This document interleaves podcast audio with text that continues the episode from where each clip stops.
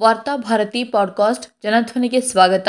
December ಎರಡು ಎರಡು ಸಾವಿರದ ಇಪ್ಪತ್ಮೂರು ಶನಿವಾರದ ವಾರ್ತಾಭಾರತಿ ಸಂಪಾದಕೀಯ.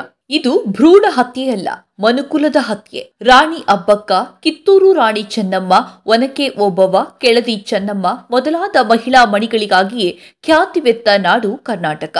ಸಾಧನೆಗಾಗಿ ಮಹಿಳೆಯರು ಇಲ್ಲಿ ಕೇವಲ ಇತಿಹಾಸ ಪುಸ್ತಕಕ್ಕಷ್ಟೇ ಸೀಮಿತರಾಗಿ ಉಳಿದಿಲ್ಲ. ವಿಜ್ಞಾನ, ಸಾಹಿತ್ಯ, ಪರಿಸರ, ಶಿಕ್ಷಣ, ಉದ್ಯಮ ಕ್ಷೇತ್ರಗಳಲ್ಲಿ ಅಂತಾರಾಷ್ಟ್ರೀಯ ಮಟ್ಟದಲ್ಲಿ ಸಾಧನೆ ಕೈದ ನೂರಾರು ಮಹಿಳೆಯರು ನಮ್ಮ ನಡುವಿದ್ದಾರೆ. ಐಟಿ ಬಿಟಿ ಕ್ಷೇತ್ರಗಳಲ್ಲೂ ಇವರ ಕೊಡುಗೆ ಸಣ್ಣದೇನೂ ಅಲ್ಲ. ಕನ್ನಡ ಸಮಾಜ ಕಟ್ಟುವಲ್ಲಿ ಮಹಿಳೆಯ ಪಾತ್ರ ಅತ್ಯಂತ ಹಿರಿದಾದುದು. ಮನೆಯ ಮೊದಲ ಪಾಠಶಾಲೆ ಎನ್ನುವ ಮಾತಿಗೆ ಅರ್ಥ ಬರುವುದು ಇಲ್ಲಿ ಮಹಿಳೆಯಿಂದ. ಮನೆಯಲ್ಲಿ ಎಳೆ ಮಗುವಿನ ಪೋಷಣೆಯಲ್ಲೂ ಈಕೆ ತನ್ನ ತನು ಮನವನ್ನ ತೊಡಗಿಸಿಕೊಂಡಿರ್ತಾಳೆ. ಮಹಿಳೆ ಮತ್ತು ಪುರುಷರು ಸಮಾನರು ಎನ್ನುವ ಮಾತು ತೀರಾ ಕ್ಲೀಶೆಯಿಂದ ಕೂಡಿದೆ. ಯಾಕೆಂದ್ರೆ ಶಕ್ತಿಯಲ್ಲಿ ಮಹಿಳೆ ಯಾವತ್ತೂ ಪುರುಷನಿಗಿಂತ ಒಂದು ಕೈ ಮೇಲು. ಪುರುಷನಂತೆ ಆಕೆ ಹೊರಗೆ ಕಚೇರಿಯಲ್ಲೂ ದುಡಿಯಬಲ್ಲಳು ಕುಟುಂಬವನ್ನ ಪೋಷಿಸಬಲ್ಲಳು. ಇದೇ ಸಂದರ್ಭದಲ್ಲಿ ಮಗುವಿನ ಜನನದಿಂದ ಅದನ್ನ ಹಾಲುಣಿಸಿ ಸಾಕುವ ಮಹತ್ತರ ಜವಾಬ್ದಾರಿಯನ್ನ ನಿರ್ವಹಿಸಲು ಪುರುಷ ದುರ್ಬಲ. ಕುಟುಂಬವೊಂದರಲ್ಲಿ ಮಹಿಳೆ ನಿರ್ವಹಿಸುವ ಎಲ್ಲಾ ಜವಾಬ್ದಾರಿಗಳನ್ನ ಪುರುಷನಿಗೆ ಅನೇಕ ಸಂದರ್ಭಗಳಲ್ಲಿ ನಿರ್ವಹಿಸಲು ಸಾಧ್ಯವಿಲ್ಲ. ಶಿಕ್ಷಣ ಕ್ಷೇತ್ರದಲ್ಲಿ ಮಹಿಳೆ ಇಂದು ಪುರುಷರಿಗಿಂತ ಒಂದು ಹೆಜ್ಜೆ ಮುಂದಿದ್ದಾಳೆ. ಶೈಕ್ಷಣಿಕ ಫಲಿತಾಂಶಗಳಲ್ಲಿ ವಿದ್ಯಾರ್ಥಿನಿಯರ ಕೈಮೀಲು ಎನ್ನುವ ತಲೆಬರಹಗಳೊಂದಿಗೆ ಪ್ರತಿ ವರ್ಷ ಎಸ್ಎಸ್ಎಲ್ಸಿ, ಪಿಯುಸಿ ಫಲಿತಾಂಶ ಹೊರಬೀಳುತ್ತವೆ. ಇಷ್ಟೆಲ್ಲ ಆದರೂ ಕರ್ನಾಟಕ ಮಹಿಳೆಯ ಮಾರಣ ಹೋಮಕ್ಕಾಗಿ ಮಾಧ್ಯಮಗಳಲ್ಲಿ ಸುದ್ದಿಯಾಗ್ತಿದೆ. ಮಹಿಳಾ ಸಬಲೀಕರಣದಲ್ಲಿ ಸರ್ಕಾರ ಯಶಸ್ವಿಯಾಗಿದೆ ಎಂದು ಮೀಸೆ ತಿರುವುತ್ತಿರುವ ಹೊತ್ತಿನಲ್ಲೇ ಬಹುದೊಡ್ಡ ಭ್ರೂಣ ಹತ್ಯೆ ಜಾಲವೊಂದು ಬೆಳಕಿಗೆ ಬಂದಿದೆ. ರಾಜ್ಯದಲ್ಲಿ ಭ್ರೂಣ ಲಿಂಗ ಪತ್ತೆ ಮತ್ತು ಹತ್ಯೆ ಪ್ರಕರಣಕ್ಕೆ ಸಂಬಂಧಿಸಿದಂತೆ ಒಂಬತ್ತು ಮಂದಿ ಆರೋಪಿಗಳನ್ನು ಪೊಲೀಸರು ಬಂಧಿಸಿದ್ದು, ಒಂದೂವರೆ ಸಾವಿರಕ್ಕೂ ಅಧಿಕ ಭ್ರೂಣ ಪತ್ತೆ ಪ್ರಕರಣವನ್ನು ತನಿಖೆಯ ಮೂಲಕ ಬಹಿರಂಗಪಡಿಸಿದ್ದಾರೆ. ಇವರೆಲ್ಲ ಸೇರಿ ಹುಟ್ಟುವ ಮೊದಲೇ ಕೊಂದು ಹಾಕಿದ ಕಿತ್ತೂರು ಚೆನ್ನಮ್ಮ ರಾಣಿ ಅಬ್ಬಕ್ಕರಿಗಾಗಿ ಇಡೀ ಕರ್ನಾಟಕ ಮರಗ್ತಾ ಇದೆ. ಈ ಪ್ರಕರಣ ಸಮಾಜದ ಆಳದಲ್ಲಿ ಇನ್ನೂ ಹೆಣ್ಣಿನ ಕುರಿತಂತೆ ಹೆಪ್ಪುಗಟ್ಟಿರುವ ಅಸಹನೆ ಪೂರ್ವಾಗ್ರಹಗಳನ್ನ ಹೊರಹಾಕಿದೆ. ಇದರಿಂದ ಇಡೀ ಕರ್ನಾಟಕ ತಲೆ ತಗ್ಗಿಸಬೇಕಾದಂತಹ ಸ್ಥಿತಿ ನಿರ್ಮಾಣವಾಗಿದೆ. ಈ ದೇಶದಲ್ಲಿ ಮಲ ಹೊರುವ ಪದ್ಧತಿ, ಬಾಲ್ಯ ವಿವಾಹ, ಜೀತ ಪದ್ಧತಿ ಮೊದಲಾದ ಅನಿಷ್ಟಗಳನ್ನು ನಾವು ಒಳಗೊಳಗೆ ಸಾಕ್ತಾ ಇದ್ದೇವೆ. ಇವುಗಳು ಇದೆ ಎನ್ನುವುದು ಲೋಕಕ್ಕೆ ಗೊತ್ತಾದರೆ ಅದಕ್ಕೆ ಸ್ಥಳೀಯ ಆಡಳಿತ ಅಥವಾ ಆಯಾ ಸರ್ಕಾರ ಹೊಣೆ ಹೊರಬೇಕಾಗುತ್ತದೆ. ಆದುದರಿಂದ ಇಂತಹ ಪ್ರಕರಣಗಳು ಎಲ್ಲೋ ಒಂದೆರಡು ಬಹಿರಂಗವಾದರೆ ಅಧಿಕಾರಿಗಳೇ ಅತ್ಯಾಸಕ್ತಿಯಿಂದ ಅದನ್ನ ಮುಚ್ಚಿ ಹಾಕ್ತಾರೆ ಸಮಾಜದಲ್ಲಿ ಅನಿಷ್ಟಗಳು ಇದ್ದರೂ ಪರವಾಗಿಲ್ಲ. ಅವುಗಳು ಸಾರ್ವಜನಿಕವಾಗಿ ಬಹಿರಂಗವಾಗದಂತೆ ನೋಡಿಕೊಳ್ಳುವುದು ನಿಮ್ಮ ಹೊಣೆ ಎನ್ನುವುದು ಆಯಾ ಜಿಲ್ಲಾಡಳಿತಕ್ಕೆ ಸರ್ಕಾರ ನೀಡುವ ಪರೋಕ್ಷ ಸಂದೇಶ. ಆದುದರಿಂದಲೇ ಅಂಕಿ ಅಂಶಗಳ ಪ್ರಕಾರ ಈ ದೇಶದಲ್ಲಿ ಮಲಹೊರುವ ಪದ್ಧತಿಯೇ ಇಲ್ಲ. ಆದರೆ ಆಗಾಗ ಮರದ ಗುಂಡಿಯಲ್ಲಿ ಬಿದ್ದು ಸಾಯುವ ಪ್ರಕರಣಗಳು ಪತ್ರಿಕೆಗಳಲ್ಲಿ ವರದಿಯಾಗುತ್ತಲೇ ಇರ್ತವೆ. ಭ್ರೂಣ ಹತ್ಯೆಯ ವಿಷಯದಲ್ಲೂ ನಮ್ಮ ಸಮಾಜದಲ್ಲಿ ಇದೇ ನಡೀತಾ ಇದೆ. ನಮ್ಮದು ಹೆಣ್ಣನ್ನ ಪೂಜಿಸುವ ನಾಡು. ಆದರೆ ಗ್ರಾಮೀಣ ಪ್ರದೇಶಗಳಲ್ಲಿ ಮಾತ್ರವಲ್ಲ, ನಗರ ಪ್ರದೇಶಗಳಲ್ಲೂ ಹೆಣ್ಣು ಭ್ರೂಣ ಹತ್ಯೆ ವ್ಯವಸ್ಥಿತವಾಗಿ ನಡೆಯುತ್ತಿರುತ್ತವೆ. ನಕಲಿ ಡಾಕ್ಟರ್ಗಳಿಂದ ಮಾತ್ರವಲ್ಲ, ಅಸಲಿ ವೈದ್ಯರಿಂದ ಅತ್ಯಾಧುನಿಕ ಆಸ್ಪತ್ರೆಗಳಲ್ಲೇ ಗುಟ್ಟಾಗಿ ನಡೆಯುತ್ತವೆ. ಎಲ್ಲಕ್ಕಿಂತ ಮುಖ್ಯವಾಗಿ ಗ್ರಾಮೀಣ ಪ್ರದೇಶದ ಅನಕ್ಷರಸ್ಥ ಜನರಷ್ಟೇ ಅಲ್ಲ, ನಗರ ಪ್ರದೇಶದ ವಿದ್ಯಾವಂತ ಕುಟುಂಬಗಳು ಕೂಡ ಈ ಭ್ರೂಣ ಹತ್ಯೆಯಲ್ಲಿ ವ್ಯವಸ್ಥಿತವಾಗಿ ಪಾಲುದಾರಿಕೆಯನ್ನು ಹೊಂದಿವೆ.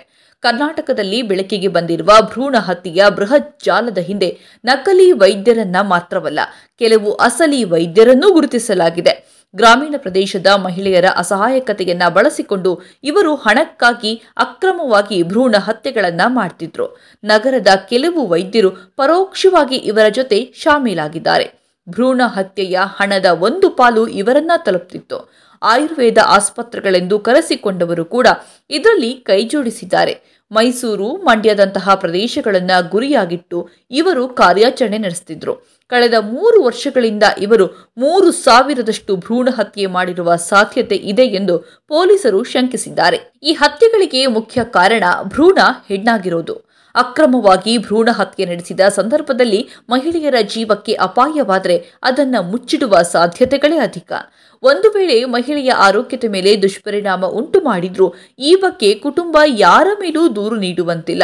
ಇದೀಗ ಅಕ್ರಮ ಜಾಲಕ್ಕೆ ಸಂಬಂಧಿಸಿ ಪೊಲೀಸರು ಕೆಲವರನ್ನ ಬಂಧಿಸಿದ್ದರಾದರೂ ಎಲ್ಲಿಯವರೆಗೆ ಹೆಣ್ಣಿನ ಕುರಿತಂತೆ ಜನರಲ್ಲಿರುವ ಪೂರ್ವಾಗ್ರಹವನ್ನು ನಿವಾರಿಸಲಾಗೋದಿಲ್ವೋ ಅಲ್ಲಿಯವರೆಗೆ ಇದನ್ನು ತಡೆಯಲು ಸಾಧ್ಯವಿಲ್ಲ. ಯಾಕೆಂದ್ರೆ ಭ್ರೂಣ ಹತ್ಯೆಯಲ್ಲಿ ಶಾಮೀಲಾಗಿರುವ ವೈದ್ಯರು ಈ ಜಾಲದ ಒಂದು ಸಣ್ಣ ಭಾಗ. ಭ್ರೂಣ ಹೆಣ್ಣಾದರೆ ಅದನ್ನು ಹತ್ಯೆ ಮಾಡುವ ಪೋಷಕರ ತೀರ್ಮಾನಕ್ಕೆ ಅವರು ಸಹಾಯ ಮಾಡ್ತಾರೆ. ಒಂದು ರೀತಿಯಲ್ಲಿ ಸುಪಾರಿ ಕಿಲ್ಲರ್ ತರಹ. ಸುಪಾರಿ ನೀಡುವವರು ಇರುವವರೆಗೆ ಈ ಸುಪಾರಿ ಕಿಲ್ಲರ್ಗಳು ಬೇರೆ ಬೇರೆ ರೂಪದಲ್ಲಿ ಕಾರ್ಯಾಚರಣೆ ನಡೆಸುತ್ತಲೇ ಇದ್ದಾರೆ. ಆದುದರಿಂದ ನಿಜವಾದ ಅಪರಾಧಿಗಳು ಸಮಾಜದಲ್ಲಿ ನಾಗರಿಕ ವೇಷದಲ್ಲಿದ್ದಾರೆ. ಅವರ ಬಂಧನ ಇನ್ನೂ ಆಗಿಲ್ಲ. ದೇಶದಲ್ಲಿ ಭ್ರೂಣ ಹತ್ಯೆ ಇನ್ನೂ ವ್ಯವಸ್ಥಿತವಾಗಿ ನಡೆಯುತ್ತದೆ ಎಂದರೆ ಅದರ ಅರ್ಥ ಹೆಣ್ಣಿನ ಕುರಿತಂತೆ ಭಾರತದ ಮನಸ್ಥಿತಿ ಬದಲಾಗಿಲ್ಲ ಎನ್ನುವುದಾಗಿದೆ. ಹೆಣ್ಣಿನ ಭ್ರೂಣ ಹತ್ಯೆಯಲ್ಲಿ ಕರ್ನಾಟಕವೇ ಇಷ್ಟು ಮುಂದುವರೆದಿರಬೇಕಾದರೆ ಉತ್ತರ ಭಾರತದ ರಾಜ್ಯಗಳು ಯಾವ ಮಟ್ಟ ತಲುಪಿರಬಹುದು? ಮಹಿಳೆಯರ ಸ್ಥಿತಿ ಎಲ್ಲಿ ಹೆಚ್ಚು ಶೋಚನೀಯವಾಗಿರುತ್ತದೆಯೋ, ಯಾವ ರಾಜ್ಯದಲ್ಲಿ ಪುರುಷ ಪ್ರಧಾನ ವ್ಯವಸ್ಥೆ ಗಟ್ಟಿಯಾಗಿ ಬೇರಿರುವುದೆಯೋ, ಅಲ್ಲಿ ಹೆಚ್ಚು ಭ್ರೂಣ ಹತ್ಯೆಗಳು ನಡೆಯುತ್ತವೆ ಎನ್ನುವುದನ್ನು ತಜ್ಞರು ಹೇಳ್ತಾರೆ. ಸರ್ಕಾರದ ಭೇಟಿ ಬಚಾವೋ ಆಂದೋಲನದ ನಡುವೆಯೂ ಈ ಭ್ರೂಣ ಹತ್ಯೆ ಯಾವ ಮಟ್ಟದಲ್ಲಿದೆ ಎಂದರೆ, ಎರಡು ಸಾವಿರದ ಮೂವತ್ತರ ವೇಳೆಗೆ ಜನಿಸಲಿರುವ ಹೆಣ್ಣು ಮಕ್ಕಳ ಸಂಖ್ಯೆಯಲ್ಲಿ ಎಪ್ಪತ್ತು ಲಕ್ಷದಷ್ಟು ಇಳಿಕೆಯಾಗಲಿದೆ ಎಂದು ಅಧ್ಯಯನ ಹೇಳುತ್ತದೆ. ಎರಡು ಸಾವಿರದ ಇಪ್ಪತ್ತರಲ್ಲಿ ಭಾರತದ ಒಟ್ಟು ಜನಸಂಖ್ಯೆಯ ಲಿಂಗ ಅನುಪಾತವು ನೂರ ಎಂಟು ಪಾಯಿಂಟ್ ಒಂದು ಎಂಟು ಪುರುಷರಿಗೆ ನೂರು ಮಹಿಳೆಯರ ಹಂತಕ್ಕೆ ಇಳಿಕೆಯಾಗಿತ್ತು. ಉತ್ತರ ಪ್ರದೇಶ ದೇಶದಲ್ಲೇ ಅತಿ ಹೆಚ್ಚು ಭ್ರೂಣ ಹತ್ಯೆ ನಡೆಯುವ ರಾಜ್ಯವೆಂದು ಗುರುತಿಸಲ್ಪಡ್ತಿದೆ. ಹೆಣ್ಣು ಮಕ್ಕಳ ಮೇಲಿನ ದೌರ್ಜನ್ಯ, ಅನಕ್ಷರತೆ ಮತ್ತು ಅತ್ಯಾಚಾರಗಳಿಗಾಗಿಯೂ ಇದೇ ಉತ್ತರ ಪ್ರದೇಶ ಗುರುತಿಸಲ್ಪಡ್ತಿದೆ ಎನ್ನುವುದು ಕಾಕತಾಳೀಯವಂತೂ ಖಂಡಿತ ಅಲ್ಲ. ಎಲ್ಲಿಯವರೆಗೆ ಹೆಣ್ಣಿನ ಸಾಮಾಜಿಕ, ಆರ್ಥಿಕ, ಶೈಕ್ಷಣಿಕ ಬದುಕು ಸುಧಾರಣೆಯಾಗೋದಿಲ್ವೋ ಅಲ್ಲಿಯವರೆಗೆ ಭ್ರೂಣ ಹತ್ಯೆಯನ್ನು ತಡೆಯುವ ಪ್ರಯತ್ನಗಳೆಲ್ಲ ವಿಫಲವಾಗುತ್ತವೆ ಹೋಗುತ್ತವೆ. ಎಲ್ಲಾ ಧರ್ಮಗಳು ತಮ್ಮ ತಮ್ಮ ಹೆಣ್ಣು ಮಕ್ಕಳಿಗೆ ಸರ್ವ ಅಧಿಕಾರವನ್ನ ನೀಡಿರುವುದಾಗಿ ಘೋಷಿಸಿಕೊಳ್ತಿವೆ. ಆದರೆ ಅದರ ಅನುಷ್ಠಾನದಲ್ಲಿ ಮಾತ್ರ ವಿಫಲವಾಗ್ತಿವೆ. ಇಂದು ಹೆಣ್ಣಿನ ಸ್ಥಿತಿ ಸಮಾಜದಲ್ಲಿ ಇಷ್ಟು ಹೀನಾಯವಾಗಲು ಧರ್ಮವನ್ನ ತಪ್ಪಾಗಿ ಅರ್ಥೈಸಿಕೊಂಡು ಆಚರಿಸುತ್ತಿರುವವರೇ ಕಾರಣ. ಧರ್ಮಗಳು ನೀಡಿರುವ ಅಧಿಕಾರ, ಗೌರವ, ಸ್ವಾತಂತ್ರ್ಯ ನಿಜಕ್ಕೂ ಹೆಣ್ಣಿಗೆ ಸಿಕ್ಕಿದ್ದಿದ್ರೆ ಇಂದು ಹೆಣ್ಣು ಹುಟ್ಟುವ ಮನೆಯ ಸಂಭ್ರಮ ಮುಗಿಲು ಮುಟ್ಟುತ್ತಿತ್ತು ಯಾವ ತಾಯಿಯೂ ತನ್ನ ಕರುಳ ಕುಡಿಯನ್ನ ಕೊಲ್ಲುವಂತಹ ಸ್ಥಿತಿಗೆ ತಲುಪ್ತಿರಲಿಲ್ಲ. ಅತಿ ಹೆಚ್ಚು ಧರ್ಮಗಳನ್ನು ಹೊಂದಿರುವ ಭಾರತವೇ ಇಂದು ಮಹಿಳೆಯರಿಗೆ ಅತಿ ಹೆಚ್ಚು ಅಪಾಯಕಾರಿ ಸ್ಥಳವಾಗಿ ಗುರುತಿಸಿಕೊಳ್ತಿರೋದು ಆಕಸ್ಮಿಕವಲ್ಲ. ಒಂದು ರೀತಿಯಲ್ಲಿ ನೋಡಿದರೆ ಭ್ರೂಣ ಹತ್ಯೆಯ ರಕ್ತದ ಕಳಂಕ ಈ ಸಮಾಜದ ಪ್ರತಿಯೊಬ್ಬ ನಾಗರಿಕನ ಕೈಗೂ ಒಂದಲ್ಲ ಒಂದು ರೀತಿಯಲ್ಲಿ ಅಂಟಿಕೊಂಡಿದೆ. ನಮ್ಮ ನಮ್ಮ ಕೈಯ ರಕ್ತವನ್ನು ತೊಳೆದು ಶುಚಿಗೊಳಿಸುವ ದಾರಿಯನ್ನು ಹುಡುಕಿಕೊಳ್ಬೇಕು. ಹೆಣ್ಣು ಮಕ್ಕಳನ್ನ ಗರ್ಭದಲ್ಲೇ ಕೊಲ್ಲುವ ಪುರುಷ ಪ್ರಧಾನ ವ್ಯವಸ್ಥೆ ಆ ಮೂಲಕ ತನ್ನ ಗೋರಿಯನ್ನ ತಾನೇ ತೋಡಿಕೊಳ್ತಿದೆ. ಅದು ಅರ್ಥವಾಗುವ ಹೊತ್ತಿಗೆ ಎಲ್ಲ ಮುಗಿದಿರುತ್ತದೆ. ಅದಕ್ಕೆ ಮೊದಲು ಸಮಾಜ ಎಚ್ಚೆತ್ತುಕೊಳ್ಬೇಕು.